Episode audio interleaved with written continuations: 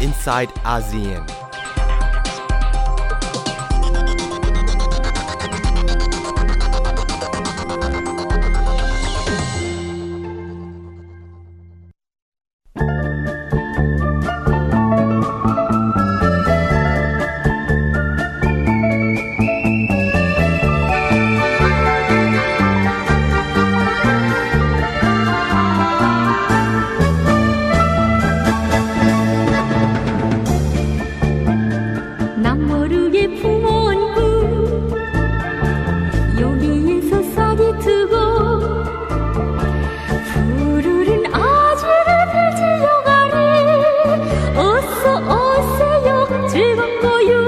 Rehan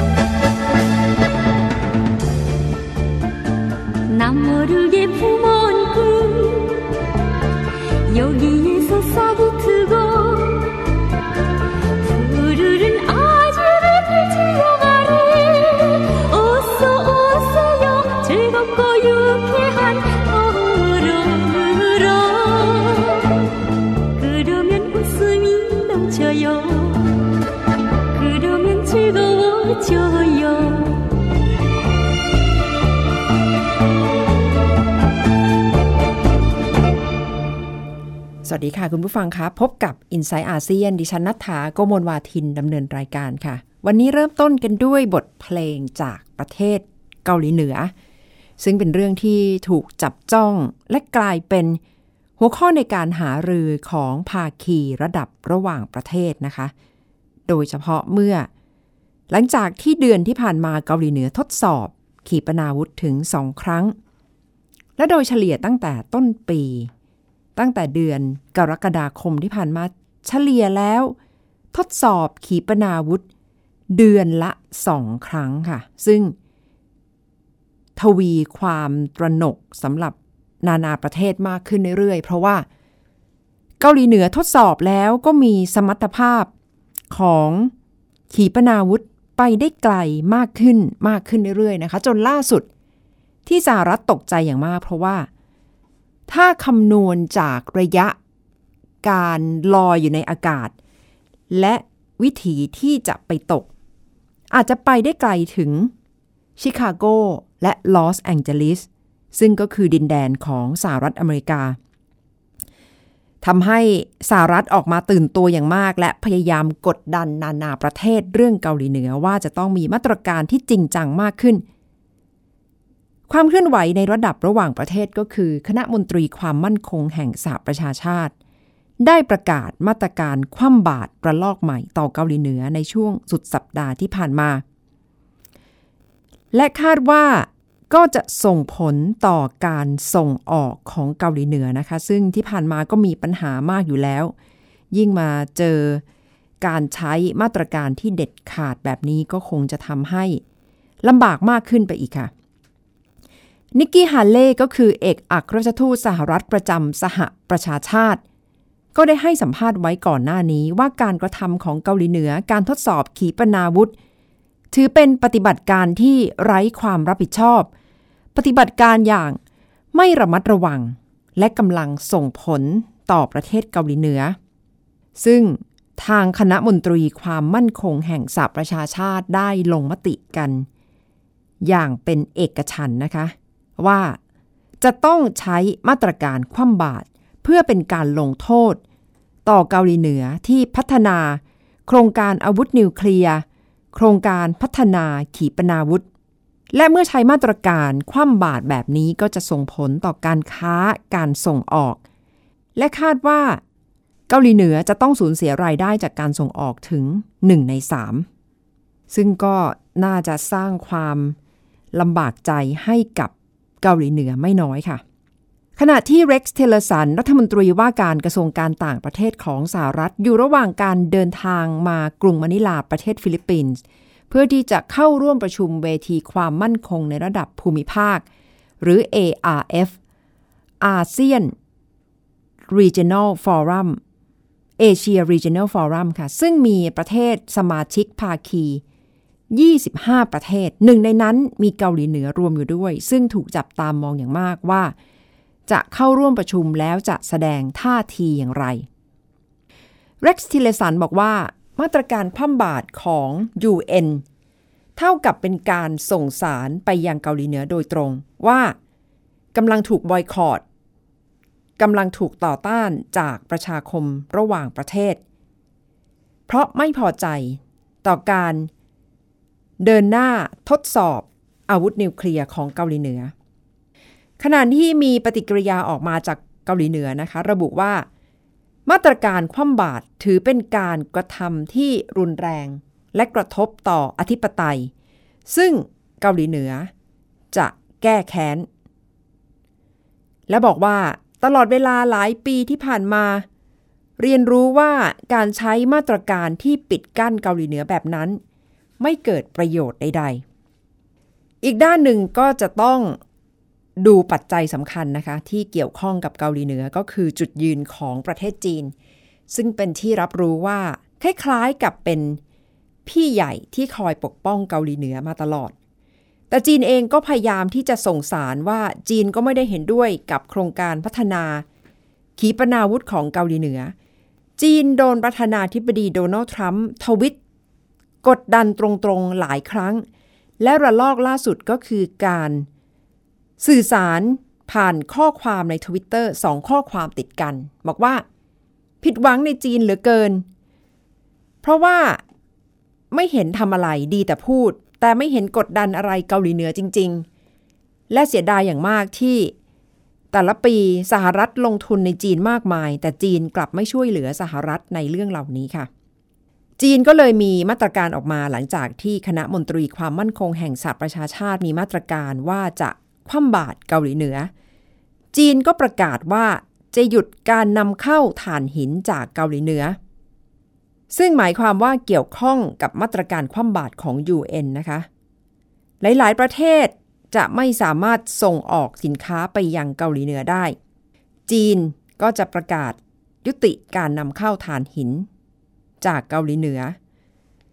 ซึ่งแน่นอนว่าจะส่งผลต่อเรื่องของการผลิตไฟ การเดินหน้าโรงงานต่างๆ ในเกาหลีเหนือ ก็จะมีผลตามมาค่ะ เกาหลีเหนือได้บอกแล้วว่า จะตอบโต้จะแก้แค้นแน่นอนต่อมาตรการที่นานาประเทศกำลังรังแกเกาหลีเหนือแบบนี้ ไม่ยอม โดยรัฐมนตรีว่าการกระทรวงการต่างประเทศของเกาหลีเหนือ บอกว่าจะไม่มีทางนำโครงการอาวุธนิวเคลียร์ โครงการทดสอบขีปนาวุธการพัฒนาต่างๆ ขึ้นมาอยู่บนโต๊ะเจรจา ในขณะที่รัฐมนตรีว่าการกระทรวงการต่างประเทศของสหรัฐบอกว่า อยากคุยนะ แต่ภายใต้เงื่อนไขเดียวเท่านั้น ก็คือเกาหลีเหนือจะต้องส่งสัญญาณว่าเตรียมพร้อมที่จะหยุดการทดสอบขีปนาวุธ ต่างฝ่ายต่างยืนกันคนละข้างเลยนะคะ เกาหลีเหนือ บอกว่าจะไม่ยอมเข้าสู่โต๊ะเจรจา ถ้าเอาเรื่องโครงการอาวุธนิวเคลียร์โครงการทดสอบขีปนาวุธมาเป็นเงื่อนไข ในขณะที่ทิลสัน บอกว่าพร้อมที่จะเจรจา แต่ต้องมีเงื่อนไขเดียวเท่านั้น ก็คือเกาหลีเหนือจะต้องยุติการทดสอบขีปนาวุธ ตอนนี้ก็ได้แต่เห็นการ ตอบโต้กันด้วยคำพูดที่ โกรธแค้นทั้งเกาหลีเหนือ ทั้งสหรัฐ คงต้องติดตามนะคะว่า มติคว่ำบาตรและลอกล่าสุดที่ออกมาจะส่งผลอย่างไร แล้วเกาหลีเหนือจะฟังนานาประเทศหรือไม่ถ้ายังดื้อยังทดสอบ แบบนี้ต่อไป นานาประเทศจะใช้มาตรการใดออกมาเพื่อ ป้องปรามมากกว่านี้ แต่เกาหลีเหนือก็คงจะรู้สึกแล้ว คือรับรู้ได้แล้วนะคะว่าการทดสอบขีปนาวุธกำลังสร้างแรงกระเพื่อมในระดับนานาชาติได้จริง ๆ และส่งผลอย่างมาก ต่อท่าทีของประชาคมโลก ซึ่งก็ต้องหันกลับมามองว่าเกาหลีเหนือนี่ไม่ใช่จอยๆออีกต่อไป เพราะว่าถ้าสามารถพัฒนาอาวุธนิวเคลียร์ยิงไปได้ไกลขนาดนั้น ตอนนี้หนาวหนาวร้อนๆไปตามๆกันนะคะ และมีการ ประเมินความคิดเห็นของคนอเมริกันประลอกล่าสุดที่บอกว่า ตอนนี้รู้สึกวิตกกับโครงการนิวเคลียร์ของเกาหลีเหนืออย่างที่ไม่เคยรู้สึกแบบนี้มาก่อน เป็นความรู้สึกของคนอเมริกันที่เกิดขึ้น และแน่นอนว่าถ้าเกิดอะไรขึ้นมาก็จะส่งผลต่อจุดยืนทางการเมืองของโดนัลด์ทรัมป์ในฐานะประธานาธิบดีสหรัฐไปด้วยค่ะ เพราะฉะนั้นมาตรการต่างๆ นานาประเทศ เริ่มที่จะเข้มขึ้นแล้ว ซึ่งเป็นช่วงเวลาที่ต้องจับตามองนะคะ อย่างประเทศไทยเองก็ถือว่าเป็นช่วงที่เป็นจุดศูนย์กลางของความเคลื่อนไหวในหลาย ๆ เรื่อง เพราะว่าในช่วง 1-2 สัปดาห์ที่ผ่านมาดิฉันสังเกตว่ามีรัฐมนตรีว่าการกระทรวงการต่างประเทศ ประเทศชั้นนำเดินทางมาไทยค่ะ ก่อนหน้านี้ก็คือหวังยี่รัฐมนตรีว่าการกระทรวงการต่างประเทศของจีนเดินทางมายืนยันถึงความสำคัญของไทยในฐานะที่เป็นส่วนหนึ่ง ของโครงการทางสายใหม่ยุคใหม่ One Belt One Road หรือว่า BRI Belt and Road Initiative หรือเรียกอีกอย่างหนึ่งก็คือ Silk Road ในยุคศตวรรษที่ 21 เดินทางมาเยือน หลังจากนั้นก็มีรัฐมนตรีว่าการกระทรวงการต่างประเทศของออสเตรเลีย ซึ่งดิฉันได้สัมภาษณ์พิเศษด้วยนะคะ คุณจูลี่บิชอปยืนยันค่ะว่า เกาหลีเหนือมีความสำคัญต่อความมั่นคงและเสถียรภาพในภูมิภาคเอเชียแปซิฟิก เพราะฉะนั้นเกาหลีเหนือก็ต้อง ดูแลพฤติกรรมควบคุมพฤติกรรมของตัวเอง เพราะว่าการทดสอบขีปนาวุธ การพัฒนาอาวุธนิวเคลียร์แบบนี้ เท่ากับเป็นการกระทำที่ละเมิด กฎหมายระหว่างประเทศ และเกาหลีเหนือจะต้องเคารพมติของคณะมนตรีความมั่นคงแห่งสหประชาชาติ และมีรัฐมนตรีว่าการกระทรวงการต่างประเทศของสหรัฐคุณเร็กซ์ทิลเลอร์สันเดินทางมาประเทศไทยนะคะ และได้พบหารือกับนายกรัฐมนตรี ถ้าคุณผู้ฟังจำได้ก่อนหน้านี้พลเอกประยุทธ์จันโอชานายกรัฐมนตรีของไทย เคยคุย ทางโทรศัพท์กับประธานาธิบดีโดนัลด์ทรัมป์ซึ่งเป็นช่วงเวลาที่เกาหลีเหนือกำลังทดสอบขีปนาวุธ เป็นเสมือนการโทร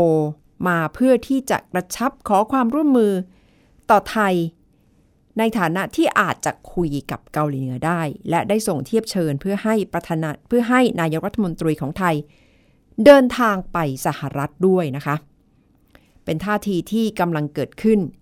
อีกด้านหนึ่งเซอร์เกย์ลาฟรอฟรัฐมนตรีว่าการกระทรวงการต่างประเทศของรัสเซียกำลังเดินทางมาประเทศไทยเช่นเดียวกัน ได้เห็นความเคลื่อนไหวของประเทศใหญ่ ๆ ที่เดินทางมาประเทศไทย และดิฉันได้คุยกับ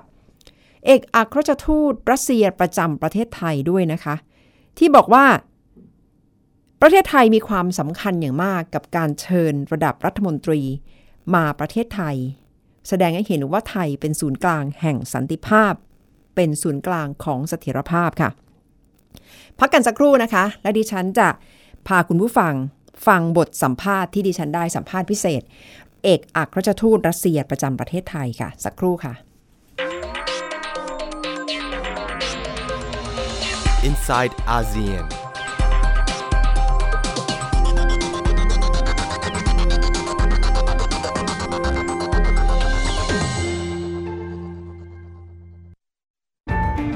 ฟังสปอตตัวนี้แล้ว อย่าเพิ่งตกใจนะครับพี่น้องชาวไทย วันนี้ประเทศไทยมีผู้สูงอายุถึง 10 ล้านคนจำนวนผู้สูงอายุจะมีมากกว่าเด็กและวัยรุ่น1ใน 10 ต้องอยู่ตามลำพัง อายุจะยืนยาว แถมยังเจ็บป่วยและยากจน คุณคงไม่อยากเป็นหนึ่งในนั้นใช่ไหมครับ เตรียมตัวให้พร้อมตั้งแต่วันนี้ หัวใจไม่มีวันชรา ไทย PBS ติดปีกความคิด คุณเชื่อหรือไม่ ครีมหน้าใสขาวเร่งกระปุกเดียวเอาอยู่ 3 วันเห็นผล กาแฟลดความอ้วนเร่งด่วน 7 วันลดลง 10 กิโล ผลิตภัณฑ์เสริมอาหารผิวขาววิ่งเปล่งประกายออร่าภายในหนึ่งสัปดาห์ ถ้าคุณเชื่อ คุณกำลังตกเป็นเหยื่อโฆษณาโอ้อวดเกินจริง อยากสวยอย่าเสี่ยง อย่าหลงเชื่อคำโฆษณา ผลิตภัณฑ์สุขภาพโอ้อวดเกินจริง อยากสวยแบบไม่เสี่ยง ค้นหาความจริงที่ถูกต้องได้ที่ www.oyo.com หรือ Oyo Smart Application ด้วยความปรารถนาดีจากสำนักงานคณะกรรมการอาหารและยากระทรวงสาธารณสุข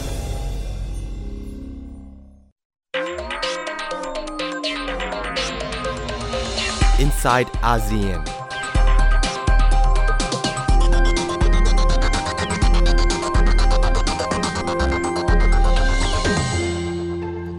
กลับมาติดตามกันต่อ i n s i ซต์อาเซียนกับดิฉันนัฐถาโกมลวาทินค่ะ เมื่อสักครู่ได้เกริ่นกับคุณผู้ฟังไปว่าสัปดาห์นี้เมืองไทยเนื้อหอมทีเดียวนะคะ เพราะว่ามีระดับรัฐมนตรีว่าการกระทรวงการต่างประเทศ ทั้งของออสเตรเลีย จีน สหรัฐอเมริกา รัสเซียมาเยือนไทยในเวลาไล่เลี่ยกัน โดยเฉพาะของรัสเซียนี่ดิฉันได้สอบถามจากเอกอัครราชทูตรัสเซียประจำประเทศไทย ท่านทูตคิริลบาสกี้ถึงแนวทางที่กำลังเกิดขึ้น โดยเฉพาะความเป็นรัสเซียในเวทีโลก จริง ๆ รัสเซียกำลังโดนมรสุมไม่แพ้กันนะคะ เพราะว่าสหรัฐโดยสภาคองเกรสได้มีมติ ไฟเขียวให้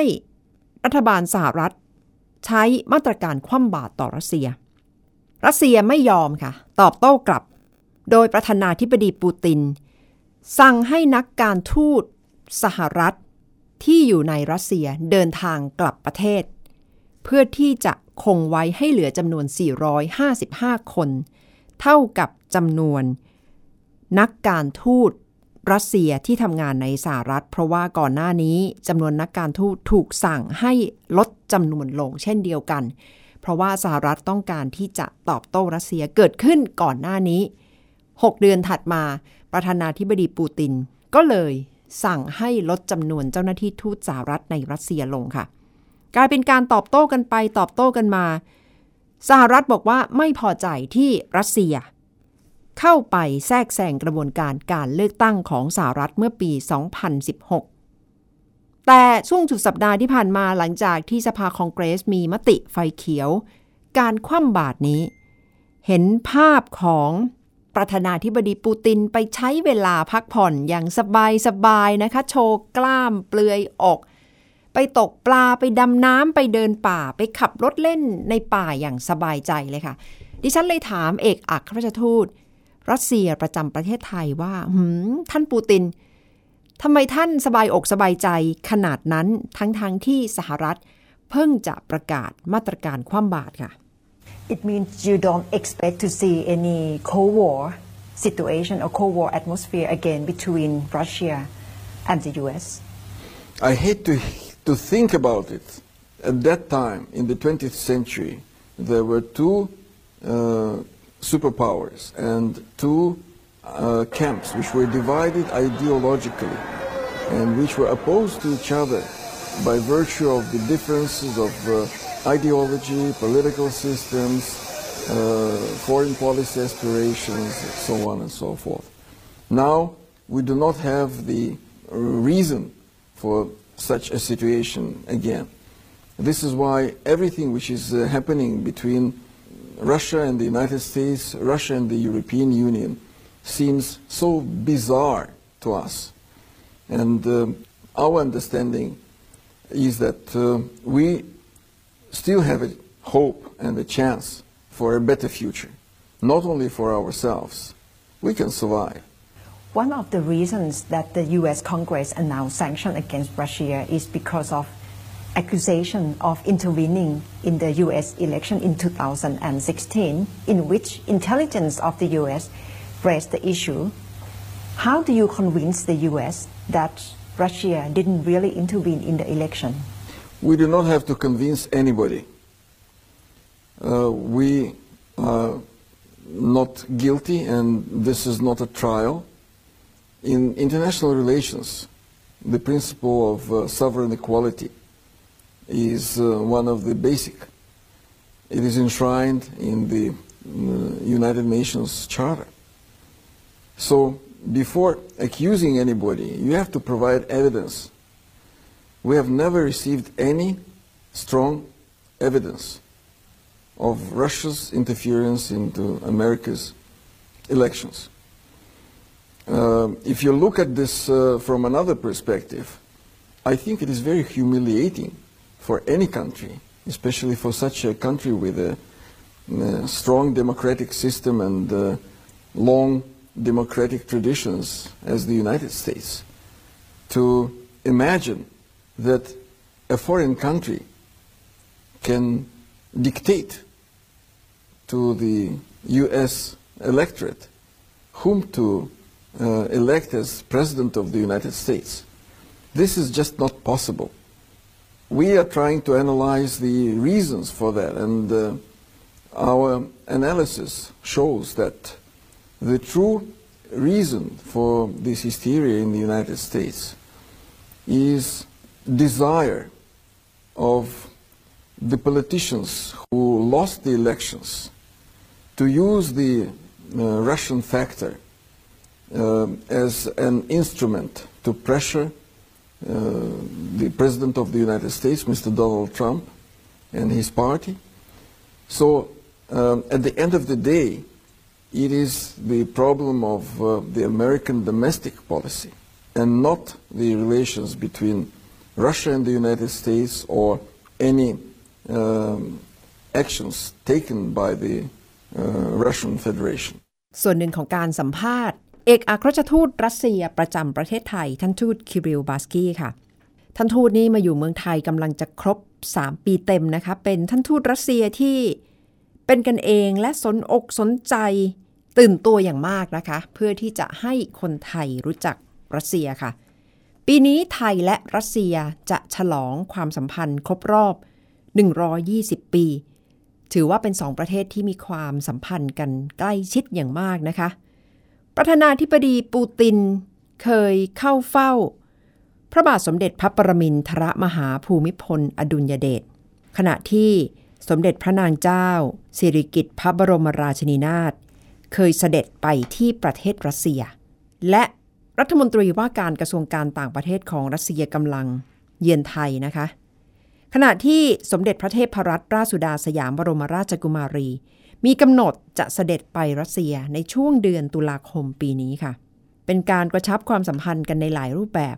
ขณะที่นายกรัฐมนตรีพลเอกประยุทธ์จันโอชาเดินทางไปเยือนรัสเซียเมื่อปีที่แล้วนะคะ และก่อนหน้านั้นนายกรัฐมนตรีเมดเวเดฟเดินทางมาประเทศไทยค่ะ